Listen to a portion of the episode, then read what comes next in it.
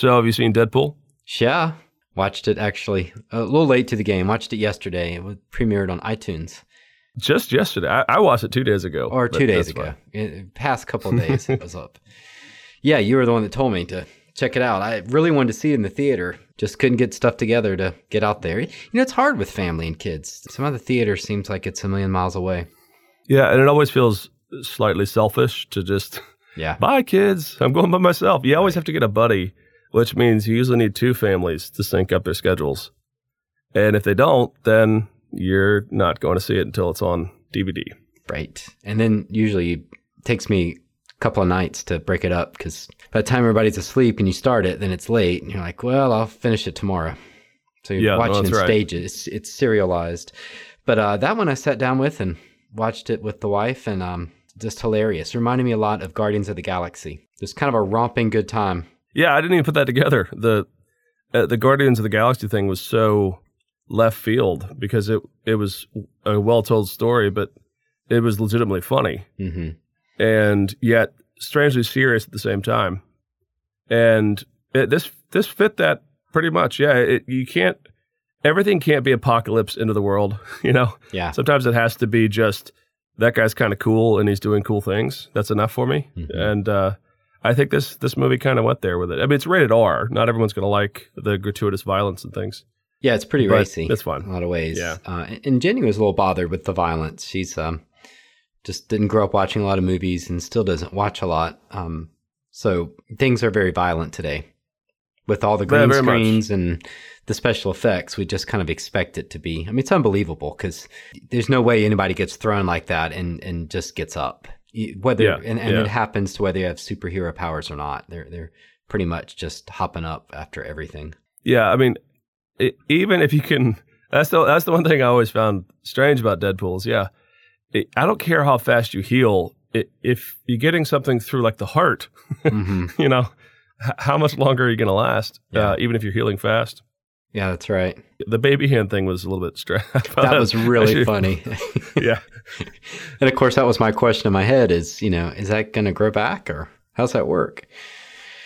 yeah, But invulnerability is something they really should give. To, I guess they kind of give to all of them, but they don't say it. But like Spider Man, he gets thrown around a lot, but it doesn't matter his powers. Yeah. You throw him into a wall, and he ought to be unconscious, but he always hops up. Yeah. So somehow they all have some kind of invulnerability. yeah. I mean, the the idea that he's as strong as a spider, uh, you know, that's fine. But I think a Yeah, spider would go would go Still break his arms. Ow. yeah. Yeah, uh, but no, Deadpool was really funny. Uh, uh, just great stuff. Uh, my favorite bit was the sidekick to Colossus, which I didn't know her. Uh, I mean, I don't keep up with the X Men, but my guess is they made her up for the movie, and she was just kind of ridiculous, chewed gum, didn't say Yeah. anything, rolled her eyes. Like she was just hilarious the whole time. I thought. Well, I watched. I saw something about that. Two two things. I think it might be like a minor character somewhere. Maybe, it's, made minor. up. Yeah, But they needed somebody who was more juvenile than him, so that mm-hmm. he's just the old guy who was sarcastic. right. And even like when she calls him lame, he's like laughing but hiding, disguising real shame or something, like, or real real sadness on the inside. Right. There's this. There's this. There's like a little sister thing going on there. Yes, yeah, uh, and and you're wondering what her power is because most of the time she just kind of stands there sullen, doesn't say anything, doesn't do anything. Only at the very end do you see that she is pretty powerful, actually. Yeah, I thought the I thought the Colossus character was kind of weak. He's just kind of monologuing, walking around, you know, be a superhero. Like that. It just See, I thought it was really funny because in the X Men he's really strong, so in this he's just kind of a it's just he's, he's, a just do- he's kind of a yeah he's a goody two shoes. Well, and I think they did say that as, that was on purpose as well. They they needed a straight man, and he he does it pretty well. But there's a lot of again, there's a lot of monologuing about be a superhero, do- don't do the evil thing, and I think that's because they have to because eventually he's going to be the anti-hero. He's going to be a good guy. He- They're not going to make him evil. So they added the love plot, which I don't remember much of, uh, to make it believable that that's why he's so desperate at first. hmm And they, they, they toned back on the craziness that his character normally is. Yeah, because he starts out as a villain, right, in Spider Man or something, Uh, he's in the one of the first X Men in X-Men. 1991 or so. Yeah, but he, he's a villain. yeah. He was considered like the villainous Spider Man. He if the even the that's why he's red. It looks sort of Mm, Spider Man esque. And Spider Man has a sort of a loud mouth on him, hmm and that's what the, they just kind of made that into a bad guy version. but he was so popular that they kept bringing him back, and then they kind of morphed him towards he's just crazy. He's about himself, Yeah. and if he wants to kill somebody, he'll do it. He doesn't care about the superhero rule. But he's not really a bad guy anymore. No, Yeah. he's he's in Avengers. He's in he's one of the new Avengers now. They've recast all that, All right. and there's a, there's an Avenger setup where he's one of them, and it's yeah, it does feel kind of strange. No, I thought the movie was good. What What's funny is they they do have a lot of inside jokes in it. So at one point, Ryan Reynolds is describing himself, like how Yes. he looks like, 'cause- and he says, "I look I look like me crossed with a Sharpei." That's actually an inside joke because in one of the first books that came out, th- he you never see his face for a long, long time and he describes himself to someone. And in the comic in the early '90s, he says, or at some point, maybe it's later, he says, "I look like Ryan Reynolds crossed with the Sharpei." Really? I didn't know. Yeah, that. so he That's says funny. he actually says the actor's name, and now the actor is playing Deadpool. Right. And yeah, it's sort of this this little wink, wink. You know, You know that happened with the Avengers reboot with Nick Fury that they drew him as Samuel L. Jackson way before he was in the movies. They kind of Yes, drew it based on him, and then they got to cast him as it, which was pretty awesome. well, he was a white guy for Yeah, for yes. decades. When they rebooted, be a it, bit- they made him black. Yeah. Yeah, they they switched it knowing it was going to be him. Yeah, it is strange though because it, it does feel slightly like the worlds are colliding because now Black Widow is drawn to look to look like Scarlett Johansson. hmm Now you know they're, they're, the Tony Stark character is drawn to look like Yeah. uh, what's his name, and it just keeps evolving. Like the two worlds keep merging. Yeah. But it was good. I think the show. I thought it was good. I, again, I wasn't stupid enough to watch it with my wife. uh, not that you're stupid, but I mean, Thanks. in my case, the last time, I, the last movie I watched with my wife was uh, Mad Max Fury Road. Oh no. Not making that mistake again. I didn't No, see that. I heard it was great, and it won all those Academy Awards, but I still haven't seen it. well, it, it's a visual. I mean, it's a, it's it basically defines dystopia. I mean, it, it's a fully realized world. hmm of dy- of dystopia, and it's all it's believable, and it's it's like a painting almost. It's so it's Wow. so visual. There, there's not there's not that much for dialogue actually in the movie. I thought my wife would kind of get lost in it for a while. She's like, "What's what's with the?" Like you'll you'll see this when you go see it. But there's a guy playing a guitar in the scene uh, as the chase crew to go get the the bad guys chasing the good girls, the good guys, and um, he's he's playing a guitar like music to, to accompany them, and it's just hilarious. And my wife's like, "What is going on? Why is he She- doing this? So, so if I was going to offer Deadpool, she would have uh, punched me at some point. That's really funny. I, I think I'd quoted before that it's it's doing so well. I mean, it's becoming one of the number one R-rated movies ever. Maybe one of the R-rated comedies, but it, it's it's it's made an insane amount of money. I never would have thought that. I did not anticipate it being so well received. I thought it'd be kind of, you know, liked somewhat, but Mhm. um, really kind of the the insiders. But again, no one knows Guardians of the Galaxy, and because it was Marvel, they went for it. Yeah, it's quite a collection of, of events and movies and characters. It's amazing. Well, it's almost at a, a teetering point though, because if they put out one clunker, Yeah, you almost get the sense that everyone's going to be like, "Forget it, we're done." Like we trusted you, yeah. um, but they haven't. They haven't hit. They haven't missed yet. I think the problem too is if they have like an Avengers Guardians of the Galaxy crossover, it's just going to be too much. That's always the mistake that they try to go too big, and then it's just it's you know way too many actors posturing and just t- too much gratuitous scenes that you just think uh, this is just because they had to get everybody in the movie. So it's always Yeah. better to keep it simple. Feels like the old Super Bowl halftime shows when like every Yes. celebrity that was Mhm. big. Yeah. Well, they thought that about the Avengers, and then it didn't happen. It didn't go like it, they pulled it off, but it, it felt thick. It felt like there was too many in the Avengers, almost, but not quite. Yeah, yeah. So we're both working on some manuscripts. Yeah, trying to get a, a book out that's not our dissertation. Yeah, The, the soft, sophomore slump, I suppose. the fear of it. You did an edited book. I did an edited book with Giles Waller. Yeah, how did that go? Uh, what was that process? It was good. You know, we, I started that probably the last year of, of grad school in the process. And, and later I found a book that I'd read called Getting It Published. And in it, he based, and this guy was a publisher for a while, and it's in, about getting a academic work published. And he said, never under any circumstances do an edited collection of essays by various people. and I'm like, uh oh. but his, his point was it's just really hard to get it out. And, and it was because you're, everyone contributing is basically going to get a, a free copy of the book. So I mean, you never make much money at all from publishing academics, any academic books anyway. But with this, uh, you really have no leverage. So you're just kind of begging people. yeah, you got like eight people and two editors. That's like half your audience. Yeah, that's it. That's it.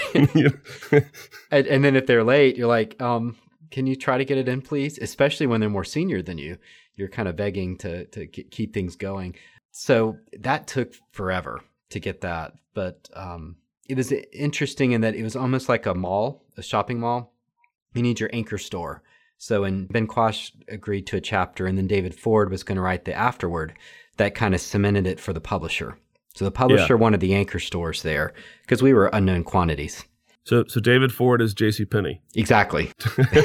yeah, the softer yeah. side of Sears. and you're the GNC.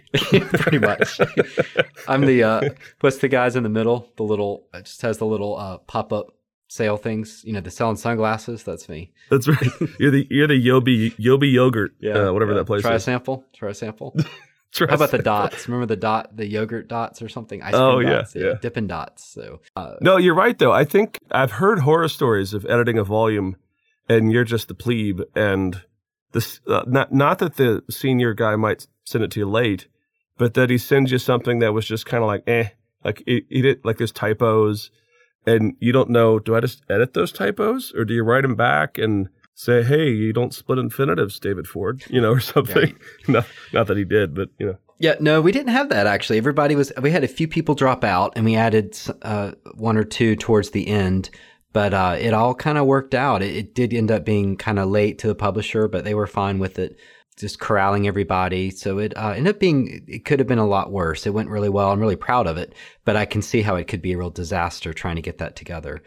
But the publisher was interested. It was Ashgate. Sarah Lloyd was terrific. And uh, we met her at SST, which is Society for the Study of Theology, which is the United Kingdom's um, Association of Theology Professors. If AAR is Woodstock, SST is like Coachella for you guys. it's like this. It's like the big side one, you know. Yeah, and it's great, yeah. and I'd love to get back, but um, it's hard in the in the spring. Uh, it depends whether it falls on spring break and missing classes, and unless you're Jason Felt, then you always yeah, get there with an eight million dollar travel budget. but uh, no, I would love to go because it's very intimate. SST is uh, hundred, maybe hundred people, so you really mm. do get to see everybody. That's nice. Uh, so uh, the publisher was there, and we we kind of pitched it, and uh, she was interested. But then once we got kind of uh, David Ford and some big names, Ben Quash there, and we we really had a working table of contents. But it, when it coalesced and we had agreements and signed, then it kind of all fell together. And then it was mostly just kind of staying on top of it. Yeah, I think one of the things that you know, whenever I maybe try to explain it to a student or even just to anybody, a family member, the way I usually go at it is I say, you know, the publishing world is divided. On the one hand, you have the so called academic publishers, and it's not that everything they publish is going to change the world and it's the best of the best. Sometimes they pass on something that would be great or they take one that doesn't do well, but it's the price point. Mm-hmm. So, you know, I published my dissertation and I, I do always joke that, you know, I think the, the original price point was like 90 or maybe a $100. I do joke. It's like my mom wouldn't even pay that to, to read my own book. You know, everyone just always says, "Why do they charge that much?" And the simple answer is, is that's a library will buy it. Yeah, uh, they will have if it's a, you're a good enough publisher. So what the publishers do in those cases is they publish a lot, lot less of the book, maybe a thousand, but they'll charge more to make enough to stay afloat. Mm-hmm. Versus a you know a, a bigger run of books that'll charge thirty bucks for. So you do really have a division and it can be hard. Like, which one are you going to go with? And I, I always, when I'm trying to help people think about it, I say, start there. Are you okay with no one reading it and it being on reserve at a bunch of libraries? Or do you want this to be a, what they call a crossover? And, you know, your mom would buy it on Kindle or something like this for 30 bucks. Mm-hmm. And it's, it's not that one is academic, the other one is pop, though sometimes it is that, that case. But it's rather what level and what volume of audience are you trying to reach? I think is usually the first thing. And I, I found that's at least my couple of experiences. That's what publishers are asking. Who are you trying to write to? Yeah, that's a major question. Who's the audience? And I, I at first I was unprepared, and a couple of friends helped me with it. They said, "You have to describe: is this only for the guild? Is this only for people that are you know experts, or do you want you know they said they said try to tell them in terms of uh, an education. So in my case, the book I'm working on now with Baker, I said, you know, I want to pitch this to a college freshman reading level and above, obviously. But I'm not writing something for everybody, for you know, people who know nothing. But I'm trying to write it for an educated person who, but a person that doesn't know any of the jargon. Mm-hmm. And it actually helped me frame the the book, at least the subject, once I nailed down the audience, because I knew then I was going to use shorter sentences, more simple phrases. I was going to explain everything along the way, and it kind of rolled off from there. Yeah, uh, when when you do a, a proposal, which is, and it's always great to meet the publisher in person, but you, eventually they're going to want to document three, five pages of, of kind of describing what it is, table of contents and stuff. Uh, and they may have a form for that, but one of the bits is is who's the audience, and I think typically academics, especially new to it, think you know that's the last thing and they don't think it really matters but that's really the most important thing. Uh, the, and i was looking it up. It's germano is the guy's name. Uh, william or bill germano uh, has two books. I have getting it published and then from dissertation to book. Mm. and in there he describes really three markets and one is is really like you're saying the crossover market which is uh, maybe nt wright is in there or yeah. um, guy that's the new testament guy that's so popular scripting Jesus. Why his name's escaping me? Oh, is that Ehrman? Yeah, Ehrman, Ehrman Bart. Yeah, uh, Ehrman. So he's someone that you're going to see at Barnes and Noble. And uh, the second one is textbooks that that which mm-hmm. is which is the the big money is there because you've got kind of a set audience for your you're going to have thousands of people buy it at a set price. And then the other one is more the academic frame, mm-hmm. which yeah, I mean, three five hundred copies is actually considered pretty good sales. And so, yeah, yeah it's, it's, mainly libraries. Germano also says that you really want a good title. You don't want yes. anything too clever because it's librarians ordering it and they probably don't know anything about it. So, right. so and they're they're actually going to see it in a catalog or a listing, and they're going to see part of the title, and that's it.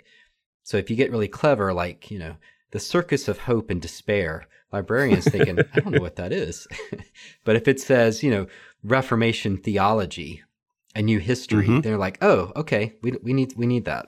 Right. Yeah. Clever titles bug me the most. Uh, yeah. Uh, you know. And it's funny because everybody wants to do it, and in every article, a journal article is always clever, but they're not books. Well, I think I think it's it might be some of the technology stuff because I was having a, a conversation today with the guy who's one of the editors for the the page where I do my blog, and he was saying like I was putting out a blog on Fridays called Great Book Fridays, and so it was a Great Book Friday colon, and then it would list the title of the book. Mm-hmm. And he he, suggest, he said, look, for blogs, if you do anything scripted like that, it gets like astronomically fewer hits because they think that you're just like pre-processing something, you're just kind of re-rolling it out. He says, just for, in this case, it was Boethius. I read that. That was a, that was great, by the way. Yeah. So, but I changed it into like something to do with like uh, your faith if you were in prison. Like like you you put a title he said, Well, what are you trying to do? I said, Oh, well, I'm trying to get people that don't read these types of books to think, Hey, that might sound fun. Mm-hmm. And he said, Yeah, you have to give them a title that Trojan horses it because. So I think in the publishing book world, people like us are thinking that's what people want. The, the quintessence of being and the yeah. the idea of the lore of the English Reformation. It's like, just say English Reformation. Yeah, yeah. yeah, 1500 of this. Well, and sometimes it's academics trying to be clever. And so you pick up a great quote, you know, the fire and the rose are one, colon. And, and so it just sounds really cool yeah. because it's this T.S. Eliot line. And, and you're in the club if you recognize it. But yeah. the problem is, yeah, it doesn't tell you anything of the content. It doesn't signal anything. Well, or it's the thing you learn in the book, and but you have to you have to think like a marketer Mm-hmm. Someone's got to see that on a either again Amazon or something like this and go, oh, interesting. And if it's already only for those who know what you're doing, then yeah, it goes way down. But yeah, it's funny in terms of the audience. One of the other things I did for Baker, and it was pretty normal. They actually asked for more of it. Was I went around to colleges and seminaries just throughout the country, a, a wide variety, because mine is a textbook. It will be and I listed, I, I looked up catalogs and I listed all the books, or sorry, all the courses that might assign this book for their course. Hmm. And, and you know, you have to think of it like this: the, the editor or the publisher, the person you're going to interact with might be a lower man on the totem pole. They have to go up to their boss, but then eventually that boss, the, the main boss, goes to a board and pitches it to guys who could care less if this is the hot shot that might change the world they need to know are we going to be alive next year Yeah. because we sold enough books to stay stay afloat. And so what what you do is you have to think like you're helping the publisher pitch it. And I think a lot of guys uh, and girls sort of when they approach the publisher, they have they feel like they have to demonstrate that they're an academic. And my my publisher, when I was talking to him, uh, one of the guys at Baker, we were having lunch at AAR. He said, "Look, we already assume you got the academics. We see PhD on your resume. We wouldn't talk to you otherwise." Yeah. He says, "What we need to know is, can you help us sell the book?" Yeah. And I was like, "Wow, that's that's a thought I'd I would never would have That's thought of it that way." But yeah, Yeah, Germano talks about that. And he also says they want to know that you can deliver because there's a lot of guys that promise and they never deliver a book or, or you know, just keep extending. So, can you deliver something? Will it be respected? Will it be readable by an audience that it's that's wanting to read it? And yeah, can you help pitch it? Wh- it pitched to the right audience? So that's the bit. Like Yeah. you're saying, is it written for if it's for college students? Is it written on their level? And is it if it's a very specific monograph for certain scholars in the field, is it going to attract the librarians and others? Because Yeah, let's face yeah. it, the specialists, I mean, that's 50 people in some areas, maybe, Yeah. maybe 100, and that's not enough to sell. And the, if they're professors, they're not independently wealthy with Mhm. the money to, to buy hundred dollars for a book. They're relying on their librarians Yes. to, to to choose the right books. And I mean, my advisor in at Cambridge, he would go to the Cambridge University Library, and of course, they have shelf after shelf after shelf of just new stuff that comes in every month. He would just stand there and and just try to find something. I mean, if he saw something he didn't know was coming out, he'd grab it and go check it out. But that's how he learns what's new and what's coming out. And you're right. You got to imagine you're one book on the shelf with 500 others at the least. If Mhm. someone is look, you know, a scholar is looking around, they have to go. Oh, that looks like something I want to actually. That's in my field. But if it, you're right. If it's if it's something obscure, sometimes you obscure yourself out of it, even with scholars. Yes, yeah. So it's got to be applicable. It's got to be a fresh reading. It's got to be, or, or you're just a big name, and everyone wants to know what you're going to say about Dostoevsky, something like that. Um, Yeah. and, and it's also about getting those endorsements on the back of the book, which is a major way I pick a book. Is I look on the back, and you know, if Rowan Williams says it's a good book, then it's a good book. So Yeah. if they if you're connected and you can get somebody to endorse it on the back, that's a huge deal. No, you're right. I mean, there are all these jokes about certain people that are always on the back of every book. At some point, their endorsement is run a bit thin. I won't name names, uh, but you're right. No, I yeah. If you, if you don't know the person's name, you flip it over. Oh, okay. Those are those are like people that I respect. And uh, you know what? I'm not sure if this ever happened to you, but when I was going to Baker with my book, this is my this would be my second book, and it's it's a textbook, and it's a it's a big one. It has you know, it could be the kind of thing that they want really, you know, well for a, a, a church history audience. And they asked me to to go get three or four people of substance who have published a great deal to just simply write a note, not the back of the book yet, but to write a note saying, "No, no, he'll deliver. Don't worry. He's not Wow. a bozo." Yeah, you know, and they asked for the, those extra steps. almost And- recommendation before they approved the project. yeah. Hmm. I think if I were five books in, you know, Yeah. that kind of a thing, if and some of them had done okay or even well, it would be a different story.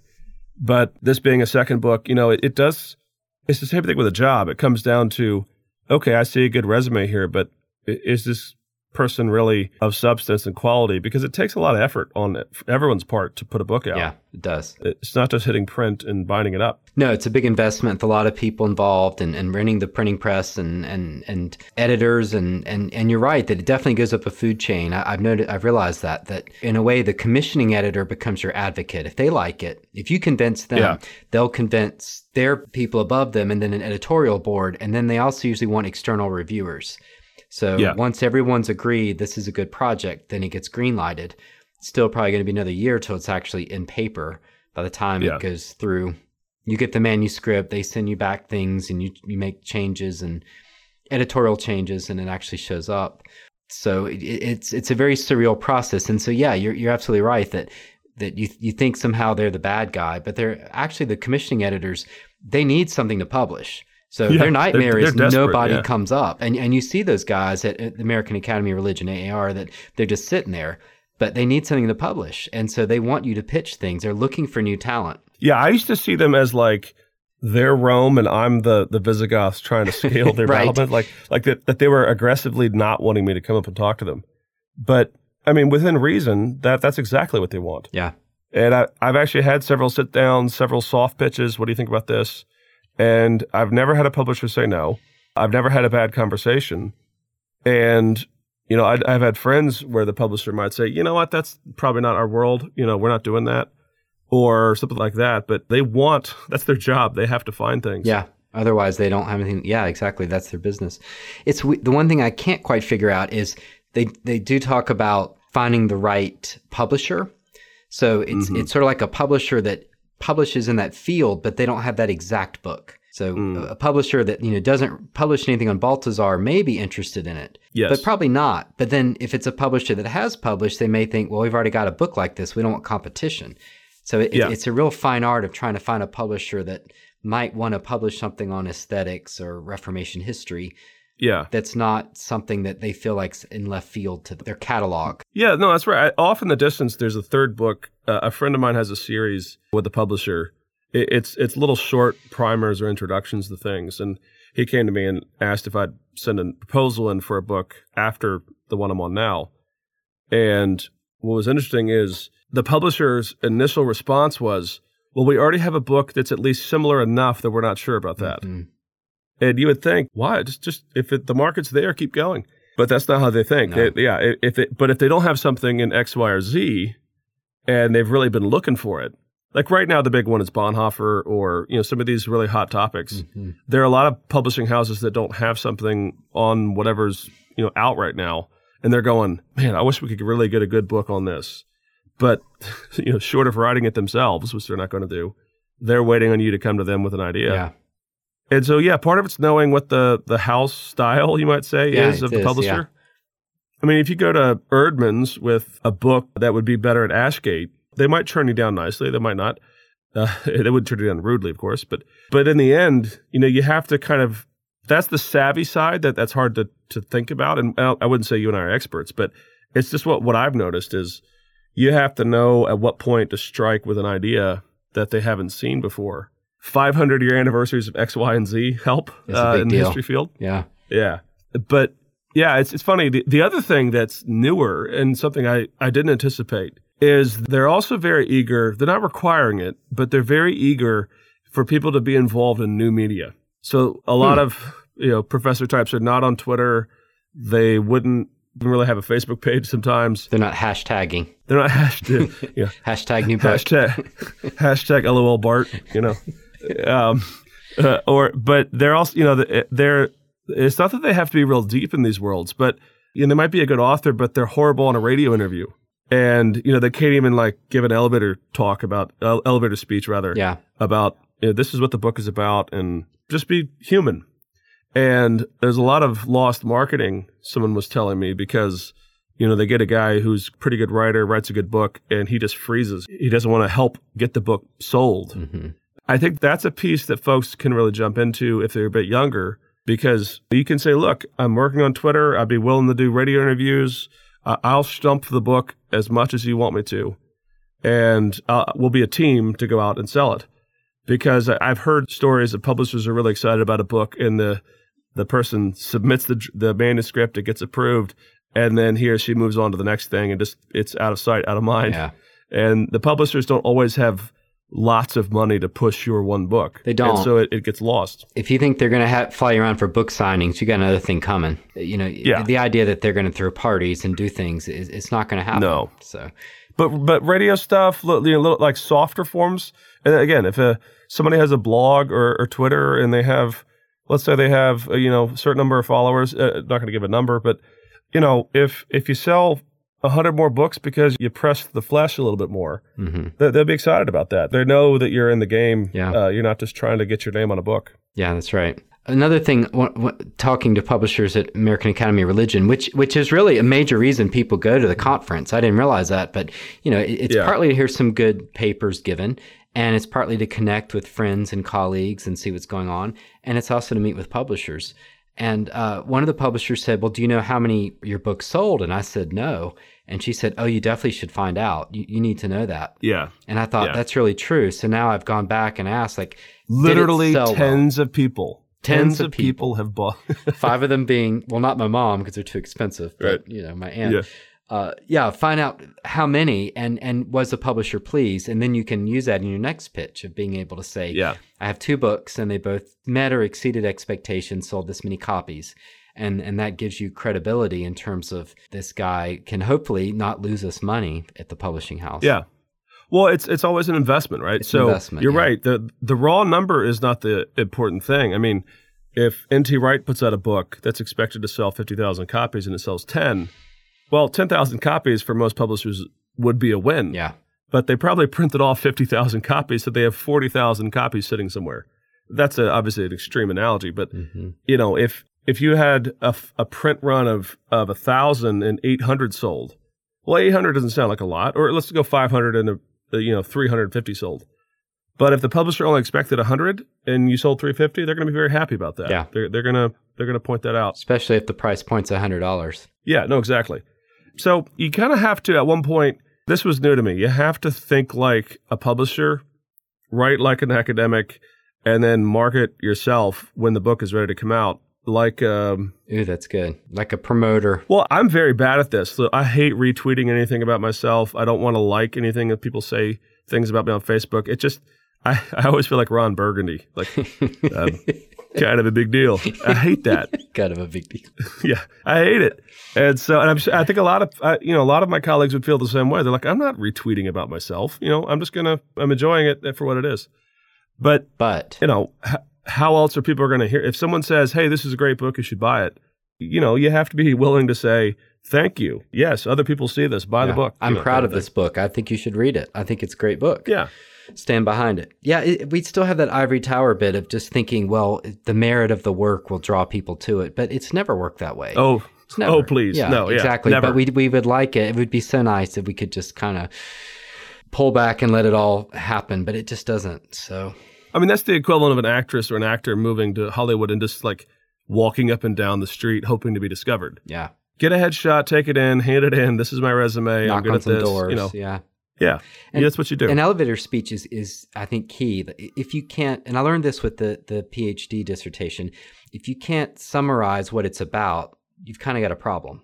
And we all start out the first year. It's like, well, it's sort of about an aesthetic that's this and that, and and that's normal because we didn't know what we were doing because it was the first year when you're when you're writing something and researching. I mean, flat out. Flat yeah, out. we knew But- nothing. But after you know when when you're when you know the project, you really should be able to do it in two or three sentences. I was just talking to a friend about that who's uh, in his PhD.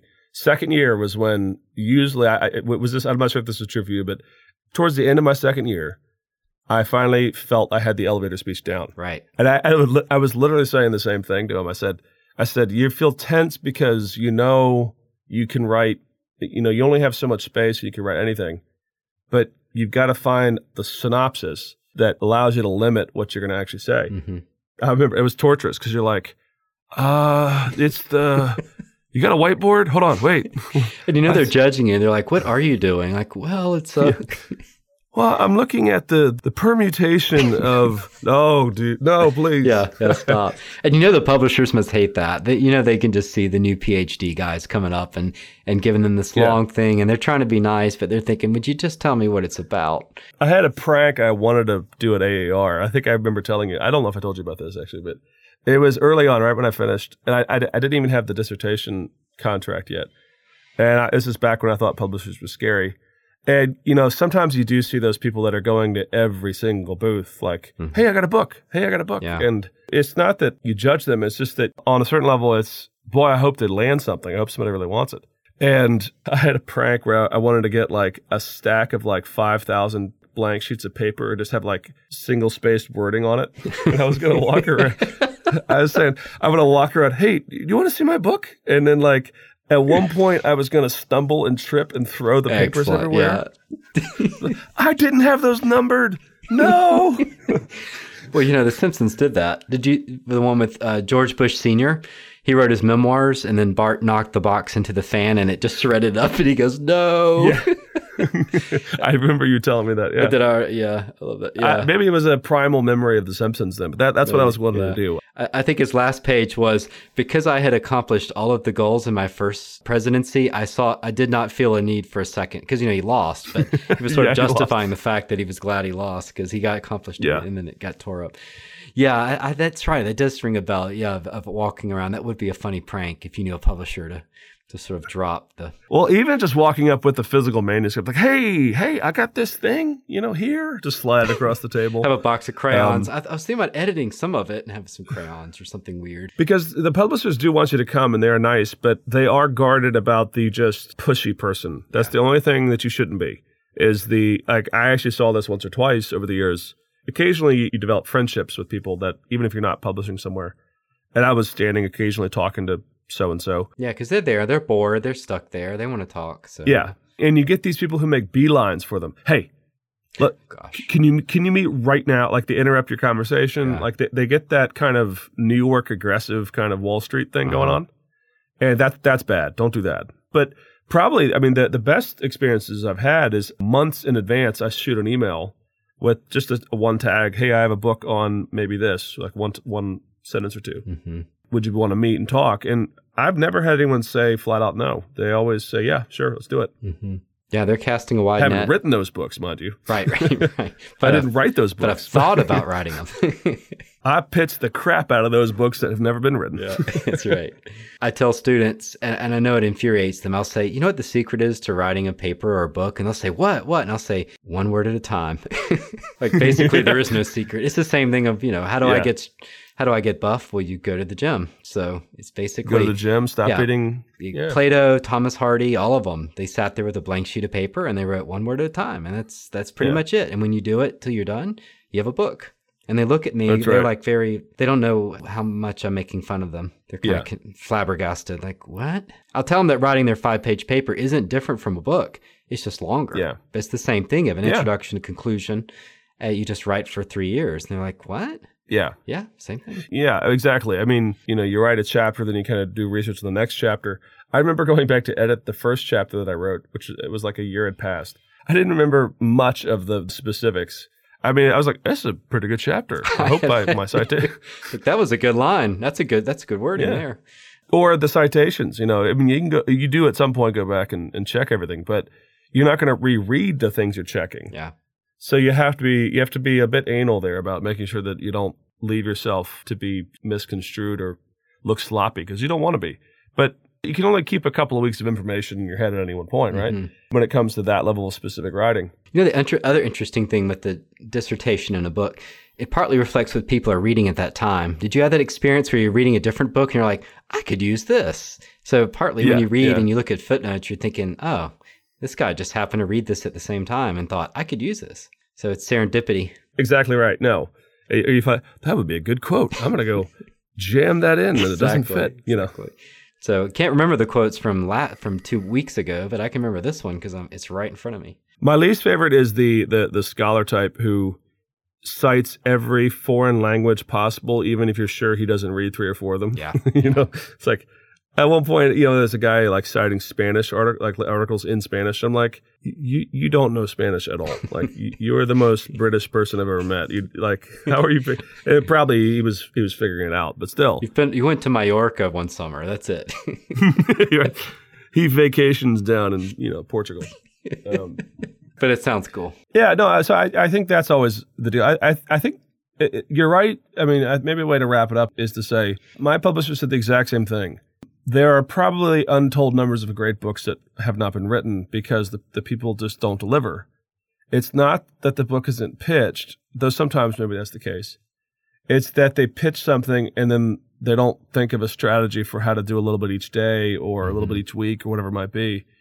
And they sit in their rocking chairs late in life going, I always wanted to write a book on that, you know, and it just doesn't happen.